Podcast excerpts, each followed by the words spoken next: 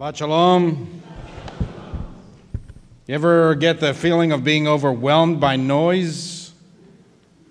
We live in such a loud metropolis, the surround sound city. Normalized noise, ambient assault on our auditory areas that cause us actual pain. Health professionals tell us, tell us that unwanted noise is damaging to our health. It stresses our bodies, leads to hypertension and cardiovascular disease. Mental health experts warn of anxiety and aggression. They caution against the kind of noise that we are subjected to every single day the roar of 18 wheelers, the constant honking, the ambulances, the screeching subways, the pounding jackhammers jacking us up and the crashing construction bringing us down, or even just the normal day to day yelling that is assumed to be the God given right of every New Yorker who thinks that uh, holler at each other is a gesture of friendship. You know, welcome to New York. We've yelled at you, you've made it, you're one of us. There are ways to protect ourselves from this noise. If we can afford it, we might find a quieter part of town to live, but how many neighborhoods in New York are really considered quiet? I start to doubt myself because I'm no longer sure whether I'm healthy. When I leave town to spend a few days in a sane place, it's too quiet. I can't sleep at night. I need that constant background noise that accompanies our urban existence. It's as if the deafening decibels reassure me that all is good with the world. If I'm on even vacation, I get frustrated. You know, what's wrong with these country folk? Can't they arrange for at least an ambulance or two at three or four in the morning, or at least, you know, the clock to chime in the village square every hour on the hour? Some of us try to protect ourselves from these intense intrusions. You see people on the streets of Manhattan with their noise canceling headphones and smartphones. But when you think about it, these smart devices make us dumb. What prompts an otherwise intelligent person to text and drive at the same time? And even just walking the sidewalks. Is it only me, or do you also get frustrated when you just know that the person in front of you is walking slowly and erratically because they are distracted from some noise that is coming from their smart device? Come on, uh, even a square foot of sidewalk space in New York is prime real estate. The smooth flow of pedestrian traffic cannot absorb these dense, dim witted, distracted deficiencies caused by, of all things, smart devices. But there's also another kind of noise that overwhelms us and is bad for our emotional and spiritual health. It's the noise of words. The Bible is concerned about this unwanted noise of words. In this week's Parsha, Shmini, in the book of Leviticus, we read of a strange episode concerning the sons of Aaron, Nadav, and Avihu. They are the ritual leaders of the community, the guardians of the sacrificial offerings, right? The B'nai Mitzvah kids. The Bible describes how they offered up a sacrifice to God. But instead of accepting the offering, God rejects it, sends forth fire from the heavens that consumed both Nadav and Avihu, and they died at that very spot. It's not clear what they did wrong. It's still a matter for Jewish debate over the centuries, but you know what? That's for another sermon. What's interesting to me now is that Aaron, the high priest and the brother of Moses, reacts to the tragic and unsuspected death of his sons this way. The Bible states, Vaidom Aharon. And Aaron was silent. Aaron was silent. He didn't speak. He didn't respond to his brother Moses, who was trying to comfort him and explain the loss of his two sons. Vaidom, he was silent. The Bible is cautioning that words do not often reveal, they can obstruct. Like the ambient noise of the city, words too may obscure rather than illuminate. Even smart words can make us dumb. There are some situations where true understanding requires fewer words. Aaron was silent in the face of the death of his sons. He was silent in the face of his brother's attempt to explain the loss. Words do not always enlighten, they can darken as well. Think about how subjected we are to words nowadays. We are assaulted by words. Everyone is speaking. Everyone is speaking all the time. We live in an era of unrestrained words. Social media has unleashed a torrent of exuberant verbosity. Everyone is speaking. We say whatever is on our minds. We can't help ourselves. And we've caused real damage. Taunting on Twitter has led to suicide. Fear mongering on Facebook has fomented fanaticism.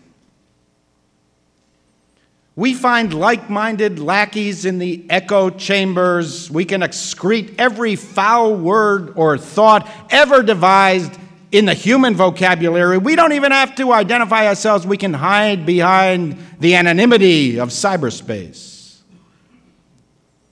We're exposed to this noise all the time. And it could be damaging to our health. Be honest. How many hours a day do you spend online? And what are we doing there? We're surfing sites chatting with friends, tweeting, and retweeting. All the information ever compiled in the human race at our disposal. 80 million people on Justin Bieber's Twitter feed, all talking at the same time. Does all this information make us smarter? You said that? Who said that? Come on up here. No. Ah, if it's you. I agree. Doesn't make us smarter. It's a form of dependency that distracts us from confronting the real problems of the world. It's, is it a sign of engagement or withdrawal? bloviating bloggers breaking our bandwidth so that we have no space to confront the real problems of our lives. Perhaps it's a defense mechanism to avoid what's really important. Talking doesn't necessarily make us smart or wise if we are talking about unwise things. Reading newspapers doesn't make, it, make us necessarily smart or wise if the newspapers are covering stupid things. And anyway, do people even read newspapers anymore? People under 30? You're not under 30. Does anybody read newspapers? So many get their news nowadays from Bill Maher or John Oliver if they're interested in news at all. If all CNN talks about all day is Trump, Trump, Trump, it's a lot of trumpets, trumpeting a lot of noise, a lot of words, but not a lot of news. If all that the local news talks about all day is crime, natural disasters, and accidents, it's a lot of noise, but not a lot of news, and not that much wisdom. If I can look any, up any fact I want online, it's a lot of information but not a lot of wisdom. And we don't even know whether the information we receive online is accurate or reliable. Like, uh, Just the other day, I was disappointed to discover that the story of the 101 year old woman who gave birth. It wasn't true. Shucks. I had a sermon all lined up about how one should never give up in life.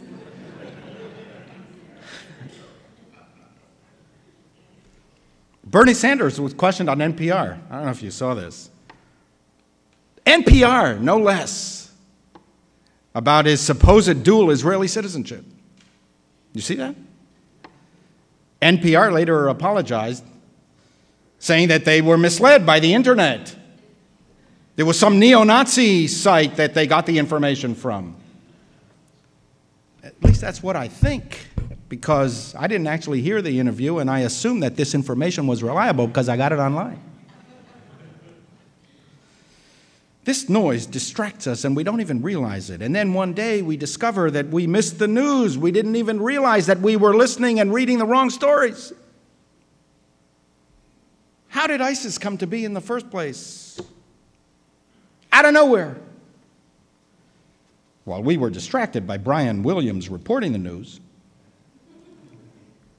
we missed the real news that should have been reported, but wasn't because all the time was spent on the news of Brian Williams rather than on Brian Williams reporting the news. And thus it seemed to us that ISIS came out of nowhere. One fine morning, there they were.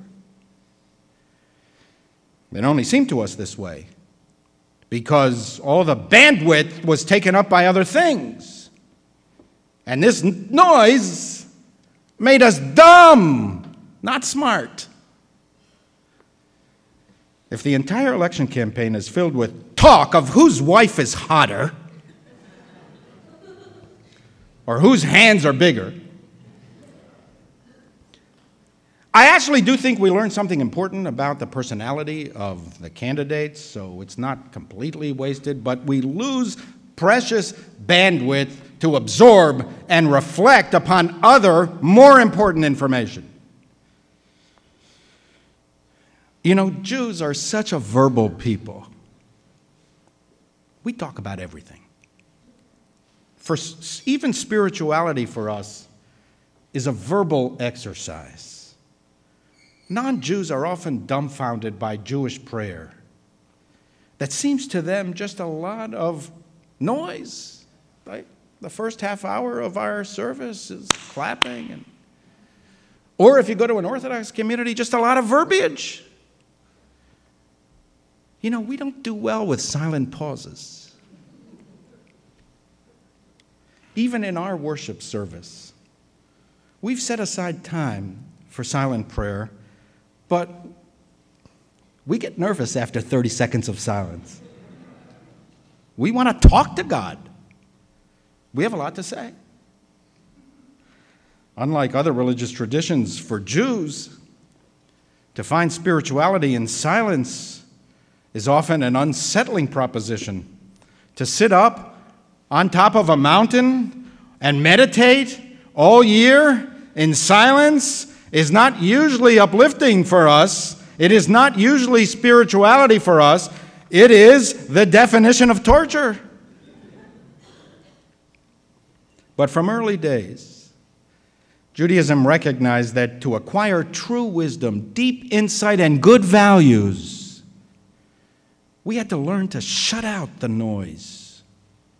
Not only the surround sound of the city, but also to lower the volume of the verbal cacophony. There is bad information, there is useless information, and there is such a thing as too much information that overwhelms our senses and breaks our bandwidth. One of the key challenges of our lives today, especially today, is to find the place of silence.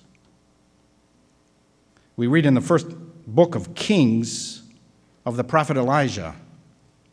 Elijah was weary and afraid. He was pursued by his enemies. He thought he would die. He finds a cave and hides inside. Suddenly, the voice of God comes to him Why are you here? Elijah. And the prophet responded, I am moved by zeal for God. Come out of the cave, God commanded, and stand on the mountaintop. And we read that there was a great and mighty wind splitting the mountain and shattering the rocks. But the Bible emphasized God was not in the wind. And after the wind, there was an earthquake. But God was not in the earthquake. And after the earthquake, there was a fire, but God was not in the fire. And after the fire, there was what the Bible describes kol demama daka, a still small voice. And Elijah recognized God in the still small voice. The lower volumes are often where we find wisdom, understanding, and insight. Find those places in your life as well. The noise gets all the noise, but real understanding is in the quiet.